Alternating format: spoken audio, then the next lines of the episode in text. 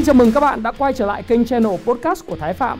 Và tôi xin tự giới thiệu các bạn, tôi là Thái Phạm, tôi là nhà đầu tư, nhà kinh doanh và là nhà sáng lập của cộng đồng Happy Life đầu tư và thịnh vượng. Trong channel podcast này, chúng ta sẽ cùng trao đổi với nhau về những chủ đề về phát triển bản thân, về đầu tư, khởi sự, khởi nghiệp, đầu tư tài chính, với mục đích là cùng giúp nhau để trở nên giàu có hơn.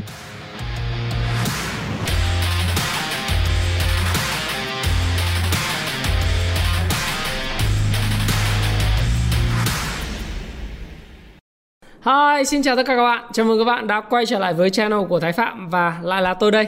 tám giờ tối ngày chủ nhật hàng tuần, chúng ta lại quay trở lại với nhịp đập của thị trường. Tuần này đó là tuần ngày mười chín tháng chín năm hai nghìn không trăm hai mươi mốt và chủ đề của video tuần này khi mà tôi review cho cái nhịp đập thị trường tuần tới đó, thì tôi thấy rằng là nước ngoài hiện tại đang liên tiếp rút dòng uh, tiền trong vòng hai tuần trở lại đây. Và tuần tới chúng ta cũng phải để ý tới hành động của Fed, Ngân hàng uh, Trung ương Mỹ, hay còn gọi là Cục Dự trữ Liên bang Mỹ đấy. Và những sự kiện đáng chú ý của tuần tới đó là liệu nước ngoài sẽ tiếp tục rút dòng hay không, với cái cường độ và cái tốc độ rút dòng uh, trên thị trường chứng khoán Việt Nam giống như vậy. Và Fed sẽ làm gì và nó sẽ ảnh hưởng như thế nào đến thị trường chứng khoán của Mỹ, rồi những cái thị trường chứng khoán toàn cầu có bị ảnh hưởng hay không, thì chúng ta hãy cùng xem video này. Và tất nhiên với mỗi bắt đầu một cái video là có cái tuyên bố trách nhiệm của tôi, đó là video này thì nhằm mục đích là phục vụ mục đích giáo dục thôi, cho những người đọc sách và những người tham khảo sách của Happy Life về đầu tư. Tôi không khuyến nghị mua bán bất cứ một loại tài sản tài chính nào.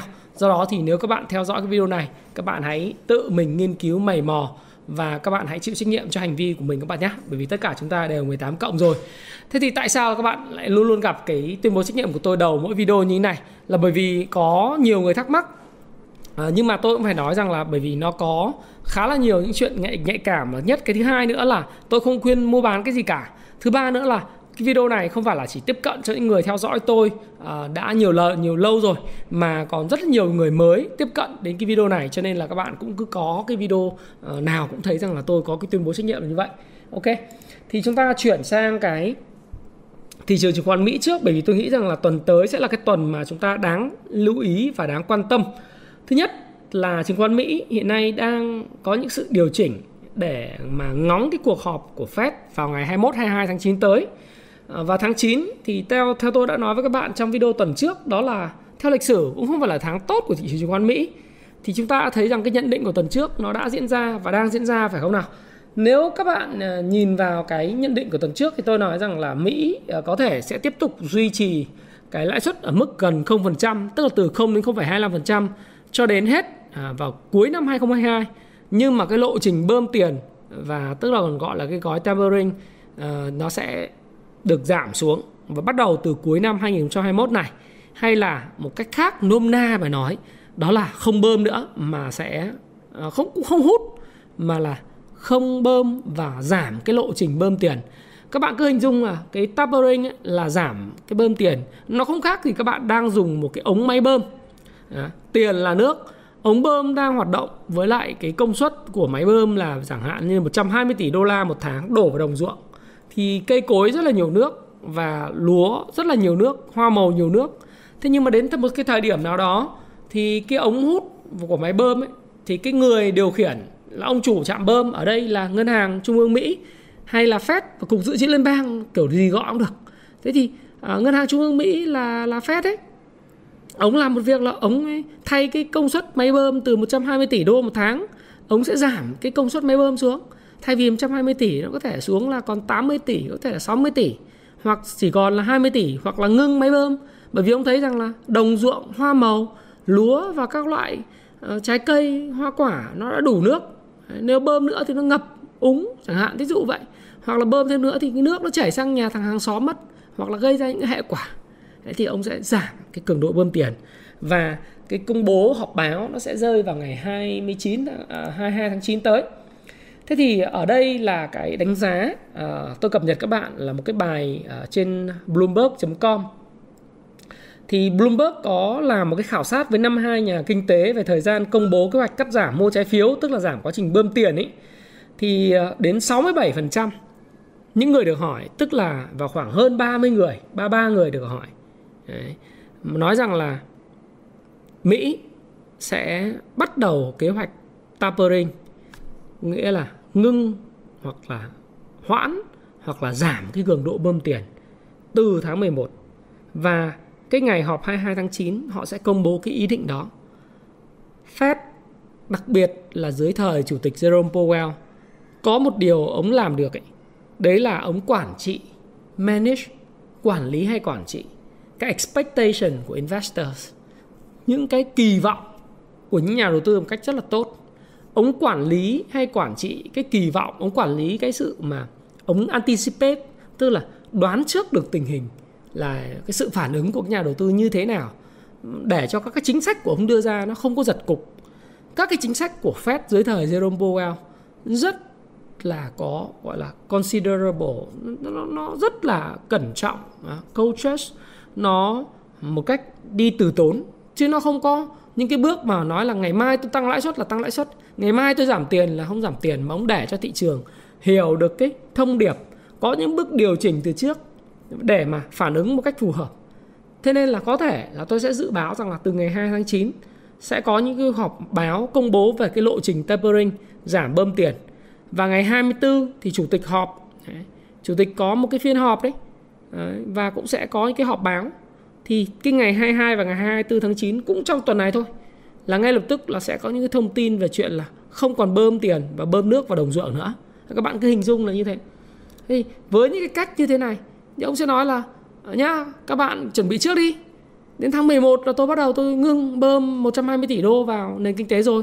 Thì theo năm mươi hai nhà kinh tế, với khoảng gần bảy mươi phần trăm những nhà kinh tế học được hỏi thì nói rằng đến tháng mười một nó ngừng bơm đấy. Cái hệ quả sẽ như nào? Đấy. Ngoài cái câu chuyện là cái việc ngừng bơm tiền vào nền kinh tế, thì cái kỳ vọng tăng lãi suất của Fed đến từ các nhà kinh tế học này cũng cho thấy rằng là người ta sẽ tăng lãi suất vào cuối năm hai nghìn không trăm hai mươi hai và đầu năm hai nghìn không trăm hai mươi ba. Nó phù hợp với dự đoán trung bình của các quan chức Fed vào cuộc họp tháng sáu. Đó là họ sẽ có ba lần tăng lãi suất vào năm hai nghìn không trăm hai mươi bốn. hai nghìn không trăm hai mươi ba tôi cũng dự là sẽ có ba lần tăng lãi suất. Và điều đó nó sẽ nâng cái mức lãi suất liên bang lên cao nhất là một phẩy năm phần trăm vào cuối năm hai nghìn không trăm hai mươi tư. Và các bạn sẽ thấy rằng là cái thời tiền rẻ nó sẽ sẽ sẽ qua. Bởi vì thời gian tới và cuối năm thì Fed sẽ chứng kiến những cái áp lực uh, tác động của lạm phát, của giá dầu, của commodity lên những cái mặt hàng khác. Mặc dù là trong cái rổ tính lạm phát của Mỹ, tôi đã nói với các bạn rằng là rổ, rổ tính lạm phát của Mỹ là người ta loại bỏ giá của nhà cửa, giá của năng lượng, giá của thực phẩm ra khỏi rổ lạm phát core. Nhưng mà cái tác động của giá dầu và năng lượng nó ảnh hưởng đến toàn bộ tất cả những cái cái cái cái giá của những cái mặt hàng dịch vụ và sản phẩm khác. Do đó thì cái giá dầu nó tăng thì những cái mặt hàng khác và cái xê pê i core cốt lõi nó sẽ tăng, và người ta đang kỳ vọng là nó sẽ vào khoảng à, đâu đấy đầu năm hai nghìn không trăm hai mươi hai, khi mà à, các cái nước mà họ triển khai tiêm vaccine rộng rãi, giá dầu tiếp tục tăng lên cao thì nó tiệm cận mà vượt qua cái bốn phần trăm. Đấy, thì Fed sau cái cuộc họp vào ngày tháng sáu năm hai nghìn không trăm hai mươi hai có thể có những cái lộ trình tăng lãi suất vào thời điểm cuối năm hai nghìn không trăm hai mươi hai, tức là vào khoảng tháng mười một ấy. Thế thì chúng ta còn quá xa để chúng ta dự định những chuyện đó. Nhưng mà thị trường ấy thì nó luôn luôn đi trước. Đấy. Thị trường nó luôn luôn có những cái áp lực điều chỉnh trước, và ông Fed và ông, ông Powell ông làm rất tốt. Tức là ông đánh động thị trường, ông khiến cho thị trường điều chỉnh rất là nhịp nhàng. Đấy, thì khi mà thị trường đang ở đỉnh là ba mươi lăm nghìn sáu trăm điểm, ông đánh động thì bây giờ thị trường nó đã điều chỉnh về ba mươi bốn nghìn năm trăm tám mươi tư điểm là Dow Jones ấy. Và nếu như cứ lừng khừng từ giờ, hôm nay là ngày mười chín, ngày mai là hai mươi, hai mươi mốt, hai mươi hai, tức là ba ngày tới thì hoàn toàn thị trường có thể sẽ điều chỉnh với mức ba mươi tư nghìn hoặc ba mươi ba nghìn sáu trăm, ví dụ như vậy, hoặc là nó sẽ tăng giảm đan xen. Thì tôi thấy rằng cái chuyện này là, là như tôi nói các bạn, nó là một cái sự uh, healthy correction, điều chỉnh rất là bình thường. Nó không phải là cái gì u ám cả.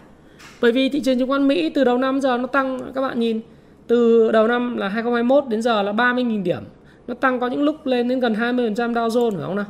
ét and pê, uh, Nasdaq cũng vậy. Nasdaq các bạn nhìn. Đấy. Nếu mà tính cái cú, cú rơi từ cái thời điểm đầu tháng ba là mười hai nghìn năm trăm điểm, mười hai nghìn hai trăm năm mươi điểm ấy, thì bây giờ là mười lăm nghìn ba trăm ba mươi ba điểm, kể cả nó có giảm từ đỉnh là mười lăm nghìn bảy trăm năm mươi điểm. Thì chứng khoán Mỹ từ đầu năm giờ tăng rất là mạnh. Và cái chuyện điều chỉnh sau khi tăng là hết sức bình thường. Ví dụ như đối với lại Nasdaq, hoàn toàn nó có thể phá thủng. Thay vì lần trước nó đến cái phần cái, cái zone là cái giá bình quân của hai mươi sáu phiên theo đến đến Nhật và Ichimoku, nó có thể sẽ phá thủng Ichimoku ở cái cái cái zone của ngày là bình thường.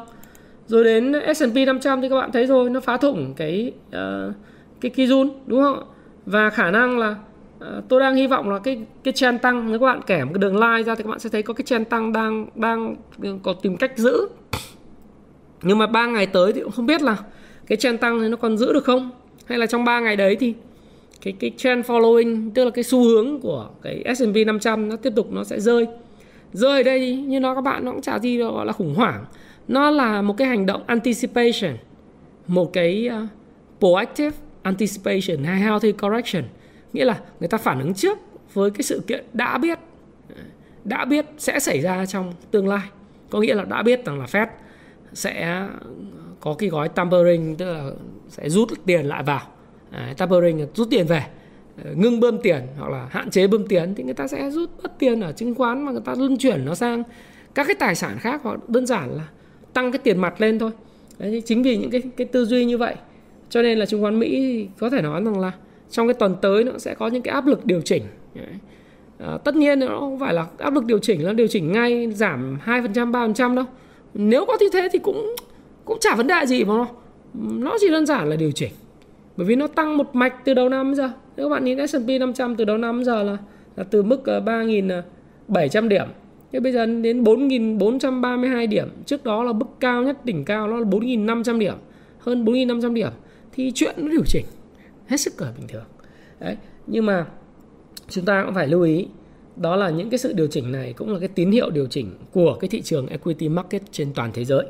Bởi vì khi mà Fed họ bắt đầu thu tiền về và họ nghĩ đến cái câu chuyện đó là họ tăng lãi suất vào cái năm hai nghìn không trăm hai mươi hai vào cuối năm để khống chế lại lạm phát, khi mà cái, cái việc làm nó quay trở lại thì các bạn sẽ thấy rằng là hàng loạt những cái thị trường mới nổi, thị trường mới nổi, thị trường cận biên cũng sẽ chứng kiến những cái sự rút vốn của các quỹ đầu tư ngoại. Bởi vì họ đang vay cái tiền với lãi suất rất thấp thì bây giờ họ phải rút cái tiền về, họ ăn no xôi chán chè ở các thị trường mới nổi và thị trường gọi là đã đang phát triển.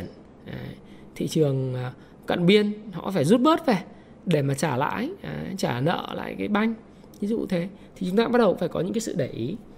Thế thì đấy là đối với lại thị trường chứng khoán. Thế còn đối với giá dầu thì rất là may, là chả biết là may hay là cũng không may nữa. Cái may đối với những người theo trend following của giá dầu thì đến cái, cái video của tuần này với tuần trước tôi nói rồi, đó là khi mà giá dầu hy vọng vượt cái cản tam giác là bảy mươi ba phẩy năm đô đấy, thì đến thời điểm này theo trend thì giá dầu đã vượt lên khỏi cái cản tam giác đó trong tuần vừa rồi. Và nó vượt lên, và không những vượt, nó còn lên đến mức bảy mươi lăm phẩy ba đô, vượt cản tam giác. Đấy, thì nó phá vỡ, chính thức là phá vỡ cái trend giảm giá của giá dầu. Tất nhiên thì không thể nào mà tăng ngay lập tức. Đấy, có thể là thời gian tới nó sẽ có những cái điều chỉnh ngược trở lại để mà tích lũy trước khi mà tôi nghĩ rằng là giá dầu phá cái mức bảy mươi tám đô một thùng dầu thì nó là chuyện sớm muộn mà thôi. Đấy, bởi vì cái câu chuyện à, có mấy việc. Một là cái mùa đông năm nay ở Mỹ và châu Âu nó rất là khắc nghiệt. Cái nhu cầu về cái khí đốt tự nhiên rồi cái nhu cầu về dầu lửa nó ngày càng tăng lên. Bởi vì nay cái supply demand của OPEC cộng nó vẫn còn đang mismatch. Tức là cái nhu cầu, cái, cái cung và cầu nó vẫn chưa, chưa thực sự là tương xứng. Cái cầu về dầu lửa nó ngày càng tăng lên, đồng nghĩa với lại cái việc mà triển khai tiêm vaccine đại trà trên toàn thế giới. Ngày nay tất cả các quốc gia đều tiêm vaccine mũi một, mũi hai là người ta mở hết, đúng không ạ? Thì cái nhu cầu đi lại trong thời gian tới của hàng không, của uh, các cái, cái xe hơi, tất cả mọi thứ ấy, nó sẽ quay trở lại. Nó đẩy cái nhu cầu tiêu thụ dầu lửa lên cao. Và điều đó nó sẽ khiến cho giá dầu nó, nó sẽ tiếp tục cái hành trình lao dốc uh, đi lên của nó. Thì trong cái bối cảnh mà OPEC cộng mới chỉ tăng được cái sản lượng khoảng bốn trăm nghìn thùng một ngày thêm ấy, và cái những cái sự khắc nghiệt của miền uh, mùa đông của nước Mỹ nó ảnh hưởng đến cái quá trình khai thác của dầu đá phiến, cracking oil, uh, cũng như là những cái cơn bão liên tiếp gần đây đối với vùng vịnh đấy, Mexico, ở khu vực của của nơi mà Mỹ sản xuất dầu rất là lớn, nó bị ảnh hưởng từ cơn bão Ida hay cơn bão Nicholas vừa rồi. Nó tất cả những yếu tố đó cộng với lại tiền rất là dồi dào trên thị trường nó sẽ khiến đẩy cái giá năng lượng nó còn lên nữa. Thế thì nó đã phá vỡ cái kênh cản tam giác kẻ trên đồ thị ngày và đồ thị tuần, chúng ta đều nhìn thấy rất là rõ. Đồ thị tuần thì các bạn nhìn này. Thì cái việc mà thị giá dầu sau khi nó vượt lên trên cái ngưỡng bảy mươi hai đô đó, nó đến bảy mươi tám đô đúng không? Nó quay trở lại cái cái cái cản của cái tháng năm năm hai không một chín. Đấy, và những cái tháng trước khi cái Covid nó xảy ra, đó là cái tháng mười hai năm hai không hai không đấy, thì nó điều chỉnh từ bảy mươi tám đô nó điều chỉnh xuống sáu mươi tư đô, đấy là điều hết sức bình thường. Điều chỉnh và sau đó thì nó nó phá vỡ cái xu hướng chỉnh và bắt đầu nó trong cái giai đoạn gia tăng trở lại. Thì cái giá khí nó còn kinh hơn. Đây là biểu đồ tuần của giá khí. Giá khí tự nhiên natural gas. Cái giá khí tự nhiên này nó là cái căn cứ điều chỉnh những cái sản phẩm của giá khí, nó liên quan tới chẳng hạn như lờ pê giê, lờ pê giê, rồi những cái khí hóa lỏng tự nhiên như là en lờ giê, dùng để cho cái việc mà sản xuất điện, điện khí. Hiện nay thì cái năng lượng sạch, đó là năng lượng sản xuất nhiệt điện từ điện khí, mà thậm chí ở Việt Nam đang triển khai các cái dự án rất là lớn tại Ninh Thuận, thay thế luôn cái điện hạt nhân ấy. Rồi Trung Quốc, rồi rất nhiều quốc gia hiện nay đang sử dụng điện khí rất là nhiều, bởi vì nó sạch. Và Mỹ là cái cái người mà xuất khẩu cái en lờ giê nhiều nhất trên thế giới. Thì cái en lờ giê này này uh, nó đang tăng giá, và cái cái cái cái, cái khí tự nhiên hiện nay đã đạt tới cái mức là năm nghìn một trăm đô một triệu bê tê u. Đấy. Nếu mà thời điểm cao nhất trong tuần vừa rồi là nó lên đến gần năm nghìn bảy trăm đô la một một triệu bê tê u rồi. Thì các bạn thấy rằng là cái nhu cầu, không những nhu cầu do cái mùa đông, mà cái quá trình đầu cơ cũng như là cái quá trình nó đang mishmash, tức là nó lệch giữa cung và cầu của của cái khí và dầu, nó đẩy cái cái giá khí lên rất là cao. Và tôi dự báo rằng là khi mà đất nước mình mà quay trở lại, mở cửa lại, thì chúng ta sẽ đứng dưới cái cái áp lực rất lớn về cái giá của các mặt hàng năng lượng. Chưa kể là những giá mặt hàng lương thực thực phẩm, do cái cung tiền toàn thế giới nó gia tăng, thì nó đẩy cái lạm phát của mình hiện nay, đang cái rổ về lạm phát về thực phẩm nó vẫn còn lớn, phải không nào? Thì nó cũng sẽ ảnh hưởng đến cái cái đời sống của người dân. Thì chúng ta nhìn view thế này, chúng ta thấy rằng là cái lạm phát nó là câu chuyện sớm muộn nó đến thôi, sớm muộn nó đến. Và cái cái dầu khí và cái cái khí tự nhiên nó là thứ mà chúng ta phải để ý ngay từ đầu và để ý ngay từ đầu. Thì tôi cũng không nghĩ rằng khi mà tôi làm cái video đầu tiên nói về cái khí tự nhiên này nó là ở mức ba nghìn đô la một triệu bê tê u. Thì bây giờ nó là năm nghìn, tôi lúc đấy tôi dự báo là nó sẽ có lúc nó sẽ vượt cái bốn nghìn sáu trăm, bốn nghìn tám trăm triệu đô la à, đô, đô la một triệu bê tê u. Thì bây giờ nó có lúc nó vượt lên đến năm nghìn bảy trăm đô la một triệu bê tê u rồi. Nó rất là kinh, rất là sớm. Thì đứng trong cái bối cảnh như vậy thì thị trường chứng khoán Việt Nam ấy, cái bối cảnh Fed như vậy, rồi cái cái lạm phát tiềm năng tiềm tàng như vậy, cái chính sách của ngân hàng trung ương như thế, thì Việt Nam nó sẽ như thế nào trong tuần tới? Thì à quên, có một số bạn hỏi tôi là cái bom nợ của Evergrande, một trong công ty bất động sản lớn của Trung Quốc, về cái nợ trái phiếu đấy, thời gian tới nó sẽ có ảnh hưởng gì đến Việt Nam hay không và thị trường thế giới hay không. Thì tạm thời với những cái thông tin mà tôi biết về khoản nợ ba trăm tỷ đô la này ấy, thì về cái tác động nó sẽ không giống như là tác động của Lehman Brothers được. Đấy, bởi vì cái mức độ mà hòa nhập về tài chính trên thế giới của Evergrande so với lại Lehman Brothers thì nó là một trời một vực. Cái thứ hai nữa là Evergrande thì cái phạm vi hoạt động của nó phần lớn là Trung Quốc, còn Lehman Brothers là trên toàn cầu, phải không nào? Và thêm cái nữa thì dù sao thì trong cái uh, cái xu hướng thịnh vượng chung, tất cả cùng thịnh vượng của Trung Quốc, thì cái câu chuyện về Evergrande phá sản hay là như thế nào đó được chính phủ Trung Quốc họ cũng aware, và chính họ là cái nguồn cơn khiến cho cái công ty này nó sụp đổ. Đấy.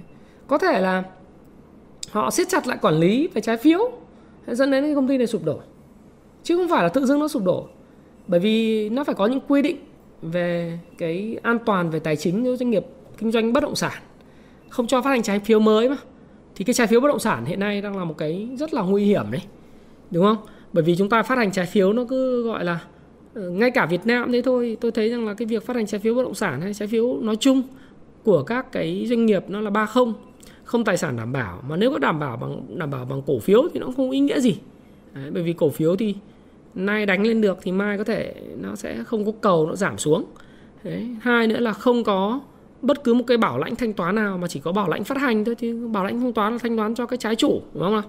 Rồi không có xếp hạng tín nhiệm, không không có xếp hạng về cái cái loại trái phiếu hạng A, A cộng hay B cộng, trái phiếu rác hay là gì, nó dựa trên năng lực và báo cáo kiểm toán nó không có. Thành thử ra cái cái cái cái nợ trái phiếu nó là một thứ mà tiềm ẩn rất nhiều rủi ro, và khi chính phủ và các cơ quan chức năng vào họ siết lại cái, cái hoạt động phát hành trái phiếu thì các cái hoạt động phát hành trái phiếu không được tiến hành nữa. Đấy, thì không có cái hoạt động Ponzi, tức là lấy tiền của người sau trả tiền cho người trước, tức là anh không phát hành được cái nợ nữa, anh không phát hành được tiền nữa thì những người trước anh không có tiền để trả nợ, anh không vay được ngân hàng nữa. Đấy, bởi vì tất cả những cổ phiếu của anh được cầm cố hết rồi ở ngân hàng rồi, thì và và bất động sản, các tài sản anh cầm cố hết ở ngân hàng rồi, anh không vay được nữa, anh sẽ mất thanh khoản và anh sẽ gây ra những sự vỡ nợ tiềm ẩn. Thì chính cái việc mà siết này là của Trung, Trung Quốc ấy, nó cũng sẽ ảnh hưởng là nó nó ảnh hưởng tới cái câu chuyện là cái cái doanh nghiệp Evergrande này và một loạt các công lớn bất động sản Trung Quốc sẽ rất là mệt mỏi, có thể phải sẽ phải tái cơ cấu, tái cấu trúc, tái cấu trúc về các khoản nợ, trong đó sẽ có sự can thiệp của nhà nước. Và tôi dự báo rằng là chính phủ Trung Quốc sẽ can thiệp và can dự vào cái việc này thôi. Họ không phải là quá lớn để sụp đổ, mà họ cố tình họ làm những chuyện này để họ can dự vào, và họ có một thành viên chân trong hội đồng quản trị để khống chế những cái, cái những cái công ty bất động sản lớn, giống như họ làm với lại TikTok thôi. Tức là họ họ phải có chân trong cái doanh nghiệp lớn để mà thực hiện cái mục tiêu mà tôi nói rằng là mục tiêu này nó là mục tiêu thịnh vượng chung bốn chấm không. Tất cả mọi người đều giàu có. Đấy, thì đây là cái, cái cách nhìn của Trung Quốc. Tôi không có bình luận thêm. Đấy, bởi vì những cái này là cái public, những cái mà nó, nó gọi là nói để cho tất cả mọi người. Đấy, mình không phải là khoe chữ, khoe ý, ý tưởng gì, nhưng mà tôi nghĩ đằng sau nó, nó còn rất nhiều những cái khuất tất. Đấy, nhưng mà thôi thì mình cứ gợi ý, mình nói với cái, mọi người là như vậy. Đấy, tôi nghĩ rằng là nó là phục vụ cái mục tiêu, đấy là tất cả mọi người thịnh vượng chung. Nhỡ đâu thì Evergrande thời gian tới sau khi tái cấu trúc xong thì nó không sụp đâu. Nó sẽ tập trung vào, thay vì là làm các cái nhà uh, cao cấp và siêu cao cấp dành cho các cái người mà giống như là Trịnh Sảng ở Thượng Hải hay là Thâm Quyến hay là các thành phố Bắc Kinh, thì họ sẽ nhằm cái mục đích chính trị nhiều hơn là đi xây những nhà thấp, uh, những cái nhà mà ở cái vùng mà ngoại ô của Thượng Hải, Bắc Kinh hay là Thâm Quyến rồi các thành phố khác. Nhà thấp cấp hơn, không có lợi nhuận hoặc lợi nhuận rất ít, để mà phục vụ cái thịnh vượng chung, mục tiêu của Trung Quốc. Nó rất nhiều những cái vấn đề. Thành thử ra này, mọi người bảo cũng ảnh hưởng thị trường tài chính toàn cầu, thì tôi nói là gần như là không. Cái chúng ta lo hơn là chúng ta phải xem là Fed hoạt động như thế nào, chứ còn Trung Quốc này, cái kinh tế ngầm nó cũng nhiều, nó cũng không không không ảnh hưởng đâu. Và và cái việc mà gây ra cái bom nợ Evergrande này nó là do Trung Quốc họ xét, à, họ họ siết lại, chính quyền họ làm mà. Đấy. Còn đối với Việt Nam Việt Nam thì trước cái bối cảnh của Fed và bối cảnh mà chúng ta thấy nước ngoài đang rút dòng ấy, và cũng như chúng ta thấy rằng áp lực chúng ta phải mở cửa lại kinh tế khoảng từ tháng mười năm hai không hai mốt. Bởi vì theo một số cái báo như hiện nay tôi đọc báo trên VietnamBiz thì tiến sĩ Vũ Thành Tự Anh thành phố Hồ Chí Minh có thể mất sáu tỷ đô la nếu mà mở cửa chậm, bởi vì nó đứt gãy về chuỗi cung ứng này. Đấy. Theo ông tiến sĩ thì ông nói rằng là nếu uh, tiếp tục chống dịch thế này thì tốc độ giê đê pê, tăng trưởng giê đê pê so với giê đê pê tiềm năng Hồ Chí Minh có thể giảm tám mươi đến chín mươi phần trăm, có nghĩa là mất xấp xỉ sáu tỷ đô. Đấy. Đây mới chỉ là con số trong năm nay, à, thực tế sẽ còn mất dài dài. Sáu tỷ đô này là bằng hai phần trăm giê đê pê của Việt Nam, tiến sĩ Vũ Thành Tự Anh nhấn mạnh. Và hệ lụy đấy, sau khi kéo dài giãn cách vân vân, rồi một số các hoạt động mà mua hàng online hai tháng chưa nhận được hàng đấy, thì chúng ta thấy rằng là cái áp lực của mở cửa kinh tế đối với lại hoạt động kinh doanh của chúng ta thời gian tới, là tôi nghĩ rằng là các cái quyết sách thì nó sẽ có thuận lợi hơn cho người dân và các doanh nghiệp thôi.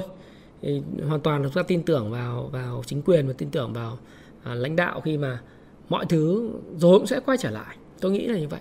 Nhưng mà cái áp lực mở cửa là chắc chắn là phải có. Chắc chắn là mở phải có. Thì trong cái bối cảnh đấy thì nói về thị trường chứng khoán Việt Nam thì sao? Thì mình thấy rằng là hiện nay pê e của Việt Nam thì như nói các bạn, nó cứ lanh quanh ở mười sáu phẩy năm. Và sau báo cáo quý ba thì có thể nó sẽ tăng lên. Thế nhưng mà cái mức này thì là mức cũng không quá đắt và cũng chả quá rẻ. Có thể là ở quý ba thì nó sẽ lên mười tám đấy, vì các cái doanh nghiệp nó bị ảnh hưởng. Ví dụ như doanh nghiệp sản xuất thực phẩm, rồi các doanh nghiệp về xây dựng, rồi các doanh nghiệp, tất cả doanh nghiệp thì đều bị ảnh hưởng, phải không nào? Trừ một số doanh nghiệp phía Bắc thì vẫn còn còn ok, doanh nghiệp trong Nam này thì thì yếu hết rồi. Do đó thì cái pê e của thị trường trên sàn HOSE nó có thể nó sẽ lên mười bảy mười tám, tôi nghĩ là như vậy ở mức điểm số này. Thế thì cái cái này không phải là cái quan ngại, cái quan ngại cũng không phải là thanh khoản, bởi thanh khoản tuần vừa rồi thì nó là do cái cái các quỹ nó cơ cấu thanh khoản thì nó cũng uh, giảm đi đáng kể. Nó chỉ tăng rất là mạnh vào cái phiên ngày thứ sáu khi quỹ review e tê ép thôi. Đấy. Nhưng mà tiền nó vẫn đang nằm trên thị trường. Thì tôi nghĩ rằng là thanh khoản nó phải là ngại lắm. Cái mà chúng ta có thể cũng không đáng ngại về về pê e, mà quan trọng nhất là cái câu chuyện là nước ngoài nó còn bán dòng nữa hay không, và nó ảnh hưởng tâm lý thị trường như thế nào. Thế thì nước ngoài bán dòng hay không và ảnh hưởng thị trường như thế nào đó, thì chúng ta thấy rằng là xuyên suốt tuần vừa rồi là nước ngoài bán là gần bốn nghìn tỷ. Họ xin lỗi, không phải là bốn nghìn, gần bốn nghìn tỷ, hơn bốn nghìn tỷ. Họ mua có một nghìn một trăm tám mươi hai tỷ, họ bán là năm nghìn bốn trăm tỷ, tức là bán bán dòng hơn là bốn nghìn một trăm tỷ, gần bốn nghìn hai trăm tỷ. Thì uh, chúng ta thấy hơn hơn bốn nghìn hai trăm tỷ, xin lỗi các bạn. Họ bán dòng chính là Vic, VinGroup, rồi bán dòng quỹ uh, rất lớn là quỹ Diamond, Đấy, quỹ, quỹ chứng chỉ quỹ Diamond, bán dòng Hòa Phát, Vietcombank, ét ét i, NovaLand, Sacombank, DigiWon, vê hát em, Tài chính Hoàng Huy, Vietjet, Phát Đạt, bê vê hát, hát đê Bank, vân vân. Họ bán dòng rất là mạnh các cái cổ phiếu trụ, cho khi mua dòng rất ít. Đấy thì đây là một cái quan ngại, bởi vì nếu mà chúng ta nhìn theo cái từng ngày một ấy, thì bán dòng từ ngày thứ hai là bốn trăm ba mươi mốt tỷ, thứ ba là bảy trăm năm mươi ba tỷ, thứ tư thì ngưng ngưng một chút để thị trường hồi phục, đến thứ năm thứ sáu bán cấp tập một nghìn ba trăm và một nghìn sáu trăm. Thế thì cái quan ngại lớn nhất của tôi ấy, ở đây là uh, cho cái những cái thần tuần tới, nó liên quan đến câu chuyện về nước ngoài. Nước ngoài nó cứ rút dòng như vậy, và tự doanh thì tuần vừa rồi đã cân một nghìn tỷ rồi. Tức là tuần vừa rồi là gần một nghìn tỷ, mua là một nghìn một trăm năm mươi lăm tỷ, còn bán là chỉ một trăm ba mươi sáu tỷ thôi. Thì tự doanh là liên tiếp bán dòng trong vòng khoảng bốn tuần. Đấy, riêng cái tuần vừa rồi là mua dòng khoảng một nghìn tỷ. Và cân các cái trụ của nước ngoài, rồi cùng với lại nhà đầu tư cá nhân cân lại nước ngoài. Nhưng mà dù sao chăng nữa thì nếu mà cứ cứ bán dòng, nước ngoài mà cứ tiếp tục bán dòng như thế này và tập trung vào các trụ. Đấy. Cũng như là họ bán dòng vì sao? Bởi vì như tôi nói các bạn, khi mà chờ đợi Fed ấy, thì các dòng vốn nóng do vay nợ họ cũng phải rút ra. Đấy. Nếu mà Fed giảm cái gói tapering, à, bơm tiền hay là tapering nền kinh tế thì à, và signaling, tức là, là ra một cái tín hiệu là tăng lãi suất vào cuối năm hai nghìn không trăm hai mươi hai hay là sẽ tăng lãi suất, thì nó sẽ có những câu chuyện là rút vốn từ nước ngoài. Dù Việt Nam mình rút thì không có nhiều, rút các thị trường mới nổi mới nhiều, mà các bạn nhìn sang Trung Quốc ấy, bị rút vốn nó mới kinh. Đấy, do cái quá trình siết lại cái, cái, cái, cái, cái cách tôi gọi là cách mạng văn hóa bốn chấm không đấy, từ việc phong sát các cái nghệ sĩ cho đến cái câu chuyện là dẹp các cái công ty về fintech, công ty về game, rồi những cái công ty khác của Trung Quốc, nó sẽ dẫn tới rất là nhiều những cái, cái hệ lụy. Thì hiện tại với cái việc mà các quỹ hiện nay đang bị rút chứng chỉ quỹ liên tục, rút thì phải bán thôi, mà họ toàn đầu tư vào các cái blue chip. Thứ nhất là như vậy. Và cứ bán dòng thì chỉ số của mình sẽ rất là áp lực. Bởi vì những cái quỹ như vê ép em, vê en ba mươi và Diamond hay Fubon thì họ chủ yếu là họ nắm các cái blue chip hàng đầu như Vinhome, VinGroup, VinamBiz, Vietcombank, Hòa Phát, rồi các cái quỹ nó nắm các cái chỉ số ngành banh, ngành tài chính mình rất lớn. Do đó thì cái chỉ số rất áp lực. Và các bạn mong đợi là chỉ số nó sẽ nó sẽ tăng, nhưng mà thì tôi tôi nghĩ rằng là chỉ số tăng thì có thể là là nó đến từ nhiều cách, nhưng mà quan trọng là giữ được cái dòng tiền ở trong thị trường.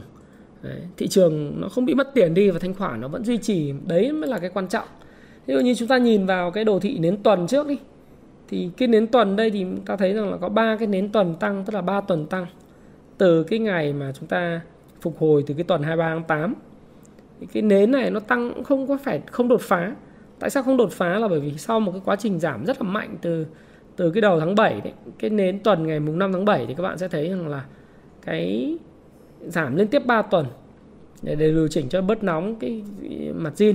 Sau đó thì thị trường nó tăng trở lại, nhưng mà đến thời điểm này có thể nói rằng là các cái trụ nó cũng căng cứng lên, rất khó để sử dụng các trụ để kéo thị trường. Đấy, nó như thế. Mặc dù là cái điểm số cái điểm số và những cái thanh khoản nó vẫn duy trì, cái đấy là cái quan trọng nhất là thanh khoản, nhưng mà những cái nến tăng tuần này, này nến tăng tuần mà tăng ngắn như thế này, nó cũng nói rằng là cái, cái thị trường nó khá là lưỡng lự. Thì các bạn có thể đọc thêm cái cái cuốn mà uh, hướng dẫn giao dịch bằng đồ thị nến Nhật để hiểu tại sao những cái nến lưỡng lự mà không có mạnh thì thường là nó sẽ báo hiệu cái thị trường nó, nó không thực sự là khởi sắc, không thực sự là khởi sắc. Đấy, nến nó phải quyết liệt, nó phải là cái cây nến tăng mạnh phấn khởi với lại vôn to thì nó sẽ có những cái hình thái về thị trường hoàn toàn khác, thể hiện tâm lý đám đông khác. Còn những cái nến mà nó nhỏ nhỏ như thế này thì chúng ta cũng phải có những cái uh, phải có những cái suy nghĩ, phải có những cái suy nghĩ. Nếu chúng ta nhìn đồ thị tuần, à, đồ thị ngày, cái này là trên cái công cụ trang chủ của Công Phu Stock Pro, thì các bạn nếu các bạn uh, có sử dụng sản phẩm của chúng tôi thì các bạn sẽ thấy là sử dụng được hết tất cả những cái công cụ này cho những cái bạn mới để bạn có thể tham khảo. Thế thì ở đây này thì chúng ta cũng thấy rằng là về mặt đồ thị uh, ngày thì nó cũng cứ đi ngang thế này. Như tôi nói các bạn là index mà trong giai đoạn này mà cứ đi ngang, tôi thực ra tôi nói các bạn rồi, tôi chả có tôi có quả cầu pha lê rồi mà bói toán đâu, ngồi đây mà cầm này xoay này, hôm mai thị trường bao nhiêu điểm, xoay này mai thị trường bao nhiêu điểm, làm sao mà làm được. Có quả cầu pha lê đâu, có phải là phù thủy fortune teller người xem bói đâu mà biết, phải không nào. Nhưng mà tôi nói là với cái hình thái thị trường hiện tại mà thị trường đi ngang được cũng là hạnh phúc, phải không? Nếu mà cái cái cái thông tư thì nay mọi người nói là bây giờ thích không, thông tư cơ cấu nợ theo thông tư mười bốn liệu đã đủ cho doanh nghiệp hay chưa, mọi người bảo là nhờ cái thông tư này đánh cổ phiếu ngân hàng. Theo tôi thì tôi nghĩ rằng là tôi thì tôi đọc một số cái bài báo, trong đó cái bài báo trên VietnamBiz mà có cái phần mà mà đánh giá của uh, chuyên gia kinh tế Đinh Thế Hiển, tôi thấy cũng rất là hay. Đấy là ông nói rằng là cơ cấu nợ nhưng mà vẫn giữ nguyên nhóm nợ thì nó cũng không có ý nghĩa gì nhiều. Cái thứ hai là áp lực nó vẫn còn rất là nhiều. Đấy, tôi đọc nguyên văn cho các bạn nghe các đoạn này. Áp lực là gì?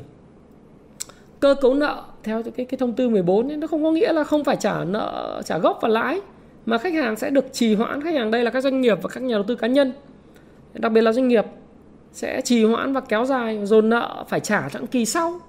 Các khoản nợ mới và cũ thì lại dồn lén dồn nén lại càng lớn, và nếu như thời điểm đáo nợ mà khách hàng vẫn khó khăn không trả được sẽ dẫn đến tăng nợ xấu ngân hàng. Ví dụ như là một trường hợp khách hàng vay mua nhà với gốc phải trả hàng tháng là bốn triệu đồng, lãi hàng tháng là sáu triệu. Nếu được cơ cấu lại nợ thì sáu tháng đầu họ chỉ cần thanh toán tiền lãi và không phải trả gốc. Tuy nhiên thì số nợ gốc phải bù sau sáu tháng là tám triệu đồng cộng thêm với lãi vay hàng tháng, khiến tổng phải trả lên cao. Tức là cái này nó cũng giống như là dấu bụi dưới thảm. Cơ cấu lại thời gian trả nợ thì giống như chuyên gia Đinh Thế Hiển nói là cơ cấu lại thời hạn trả nợ làm cho các số liệu về tỷ lệ nợ xấu ngân hàng không phản ánh đúng thực chất. Như vậy sẽ tiềm ẩn rất nhiều bất ổn rủi ro. Thì cái này là cái này là là chuyên gia tiến sĩ kinh tế Đinh Thế Hiển, ông ông ông nói như vậy thì tôi chỉ uh, tôi chỉ nói lại thôi. Tôi nghĩ rằng là cái này khá là hợp lý. Và thời hạn cơ cấu hiện nay tới ba mươi tháng sáu hai nghìn không trăm hai mươi hai thì đã đủ hay chưa? Thì rất nhiều người đang nói rằng là cái thời hạn này thì nó nó vẫn còn khá là ngắn. Và nhưng mà nói chung là tiên trách kỷ hậu trách nhân là thứ nhất. Cái thứ hai nữa là nó là cái vấn đề liên quan đến, tôi thích cái ông thầy của tôi hồi xưa dạy, đấy là về vấn đề nợ. Tức là khủng hoảng nó không làm cho bộc lộ những cái Những, những cái vấn đề xấu, nó không làm cho vấn đề xấu trở nên trầm trọng hơn, mà cái khủng hoảng nó chỉ là cái chất xúc tác để nói lên là đến cái anh nào anh quản trị rủi ro tốt hay là xấu thôi. Thế thì tại sao đi lúc mà thuận lợi thì anh không nghĩ đến việc quản trị rủi ro? Đấy, anh cứ vay nợ tùm lum bởi vì anh nghĩ là cái bữa trưa miễn phí, nó gọi là free lunch, nó tiếp tục diễn ra vĩnh viễn. Đến lúc mà nó có khó khăn thì anh lại kêu là em khó quá cứu em đi, em chót vay nhiều rồi anh cứu em. thì cứ trông vào ngân hàng nhà nước và đứng ỉ là vào ngân hàng là chết. Là vì sao? Anh là chủ doanh nghiệp, anh phải, anh luôn luôn có những cái khoản phòng ngừa. Chứ bây giờ uh, theo chuyên gia Đinh Thế Hiển, nó câu tôi rất hay là nếu doanh nghiệp không nỗ lực, không có biện pháp quyết liệt để nâng cao năng lực tài chính, để sắp xếp trả lại trả trả nợ mà chỉ ỉ lại vào câu chuyện giãn nợ của ngân hàng nhà nước, đến lúc mà bất ổn ấy, lên đến đỉnh điểm thì khoản nợ cũng khoản nợ quá lớn không thể thu hồi như cục máu đông gây tắc nghẽn lưu thông. Tôi nghĩ là rất hợp lý. Nghĩa là mình làm ăn ấy, nó cũng giống như mình đầu tư chứng khoán, nhưng chứng khoán thôi. Các anh mà cứ vào xong rồi các anh cứ all in, full margin, bất chấp thị trường. Lúc mà thị trường nó sập, giả sử nó sập từ ngày hai tháng bảy, nó sập tới cái ngày hai mươi tháng bảy như vừa rồi thì các anh sẽ cháy tài khoản là bình thường. Nhưng mà lúc nào các anh cũng full margin, các anh chả bao giờ có tiền mặt trong trong tài khoản cả. Nhưng mà lúc mà xảy ra các anh lại trách cứ rất nhiều người. Các anh lại cho rằng là cái vấn đề này là do người, người này người kia, này người kia các kiểu, chứ không phải là do anh quản trị rủi ro. Thì tôi nghĩ rằng là tất nhiên là cái cái Covid hay là cái cái dịch bệnh không ai mong muốn. Thế nhưng mà nó chỉ là cái chất xúc tác để mà nói lên là các anh nào quản trị rủi ro kém đấy. Thế còn những ai mà quản trị rủi ro tốt thì người ta vẫn không không, không vấn đề gì. Tôi nghĩ là như vậy. Trừ một số ngành đặc thù, một số ngành đặc thù mà nó không thể lường trước được và sử dụng cái cơ cấu nợ cao. Ví dụ như là hàng không thì cái đấy không không không nói, họ cũng rất là khó khăn. Nhưng mà ý tôi nói rằng là cái đặc thù thì không nói. Chỉ còn những cái ngành mà chúng ta có thể quản trị rủi ro và do cái lòng tham của chúng ta thôi, thì chúng ta phải hiểu rằng là sẽ có những lúc nó xảy ra những chuyện như vậy. Thế thì thử ra là nói đây để mà chia sẻ với lại mọi người và, và các bạn rằng là đối với lại cái dòng tiền trên thị trường ấy, mọi người đang nói rằng là thị trường nó sẽ còn lên. Thì tôi cũng chả biết nó lên kiểu gì, lên mạnh hay không, bởi vì tôi không có cái phép màu. Mọi người nói là cơ cấu nợ theo thông tư mười bốn thì sẽ tốt cho ngân hàng. Tôi bảo là thực ra nó vẫn chưa nói được cái gì. Vì sao? Bởi vì chúng ta giờ chỉ cần nhìn một cái cổ phiếu ngân hàng tiêu biểu, ví dụ như là Vietcombank đi. Đấy, thì chúng ta cũng thấy rằng là Vietcombank cũng đã điều chỉnh rồi. Hay là các ngân hàng tốt hơn, về quản trị rủi ro tốt hơn như Sacombank, các bạn thấy nó cũng điều chỉnh. Nhưng mà điều chỉnh này ăn thua cái gì? Nếu các bạn xét từ cái thời điểm mà tháng ba năm hai không hai không, lúc mà đại dịch nó xảy ra, và nếu mức lấy mức bình quân của cái thời điểm mà tháng mười một năm hai không hai không, tức là chưa đầy một năm, thì tôi vẽ cho các bạn xem. Chưa đầy một năm mà cái cổ phiếu của ngành ngân hàng có lúc là nó tăng lên đến gần hai gấp đôi, hơn gấp đôi. Thì bây giờ nó vẫn còn tăng tới là hơn gấp đôi. Thế các bạn kỳ vọng nó còn tăng nữa thì tôi nghĩ là sẽ rất khó, đúng không? Bởi vì nó có thể không giảm, nhưng mà nó cũng không thể nào mà ngay lập tức tiếp tục tăng. Bởi vì với những cái thông tin như thế này thì nó cần phải có thời gian hấp thu. Nó hấp thu. Thì tôi tôi vẫn nghĩ rằng là tại sao tôi lại đánh giá cái này, là bởi vì tôi nghĩ rằng là đối với vê en-Index thì việc đi ngang trong một cái biên độ như thế này cũng đã là một thành công. Đấy. Cái trend chung của thị trường vẫn được giữ. Đấy, thì mình như mình chỉ có sao mình nói vậy một cách khách quan, một cách khách quan. Đấy, thì tôi tôi nghĩ là như vậy.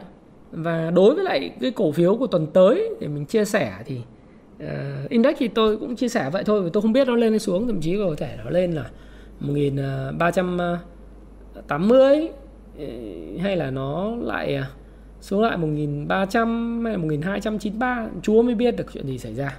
Đó nào. À, nhưng mà chúng ta vẫn cứ bảo lưu là dòng tiền hiện tại thì à, từ giờ đến cuối tháng mười nó vẫn cứ xoay vòng thôi. À, nó thận trọng hơn, nhưng mà nó sẽ vẫn cứ là cái hình thái cháo nóng hút vòng quanh tất cả các dòng. Đấy, biểu đồ thì nhóm banh thì tôi vẫn nghĩ là cái trở lực, mặc dù có một số thông tin như VPBank thì hiện nay VPBank là được nhà nước, uh, ngân hàng nhà nước chấp nhận là cho cho chia cổ tức bằng cổ phiếu. Thế nhưng mà thì nó cũng nó cũng phản ánh vào đây đấy. Nếu mà được chấp nhận chia bằng tám mươi phần trăm cổ tức bằng cổ phiếu thì ra nó là một nồi cháo loãng thì có gì đâu. Một trăm cổ phiếu được thêm tám mươi cổ phiếu nữa là thành một trăm tám mươi cổ phiếu. Các bạn xem lại cái video của tôi về cái chuyện chia tách cổ phiếu bằng cổ tức thì nó giống như là, bởi vì sau khi mà bạn nhận tám mươi cổ phiếu thì cái, cái, cái giá thị trường của khoản đầu tư của bạn không thay đổi. Trong đó là nếu bạn phải giữ lại tám mươi phần trăm cổ phiếu đấy trong một thời gian bốn tháng, bạn mới bạn bị gọi là gọi sao nhỉ? Giữ vốn, mất mất vốn để mà quay vòng trong vòng bốn tháng. Cho nên nhận cổ tức nhiều khi là tức cổ. Đấy, tôi nghĩ là như thế. Thì tôi tôi không có chủ trương nhận cổ tức bằng cổ phiếu. Nhưng mà nói phải fair là từ tháng mười một năm hai nghìn không trăm hai mươi đến giờ thì cái cổ phiếu ngành banh như, như là bên VPBank nó tăng gấp ba. Đến thời điểm này chăng nữa thì giá của VPBank cũng đang tăng gần gấp ba. Thì các bạn có thể kỳ vọng lên gấp bốn không? Tôi, tôi, tôi cũng không biết nữa. Từ mức giá sáu mươi bảy này các bạn có thể cùng lắm kỳ vọng nó lên bằng với lại cái, cái đỉnh cũ là giỏi, phải không nào? Đấy, thế thì tôi tôi không quá kỳ vọng vào ngành banh. Bởi vì sao? Nó nó có những yếu tố nước ngoài và nó là trở lực. Thế nên thôi, dòng tiền nó cũng rất là lòng vòng lòng vòng là như thế. Nó sẽ thận, thận trọng. Đấy, những cái gì mà nó tăng rồi sẽ điều chỉnh. à, Thì những cái gì mà tôi đã làm trong video ngày mười lăm tháng bảy thì các bạn có thể coi lại. Một số những cái uh, cổ phiếu thì nay đang còn cái, cái, cái vẫn đang theo dõi đấy, thì vẫn đang thấy là có những cái performance tốt, nhưng đến thời điểm này nó khó hơn rất nhiều. Tuy vậy thì tôi cũng không phải là cái chuyện là đi khuyến nghị các bạn mua bán cái gì làm gì. Cái view của tôi nó luôn luôn là như vậy.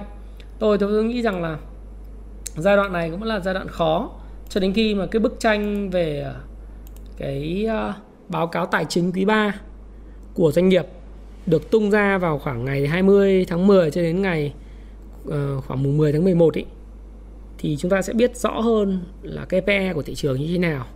Cái bức tranh về cái E P S tăng trưởng trong quý ba hay giảm quý ba của các cái cổ phiếu, các doanh nghiệp.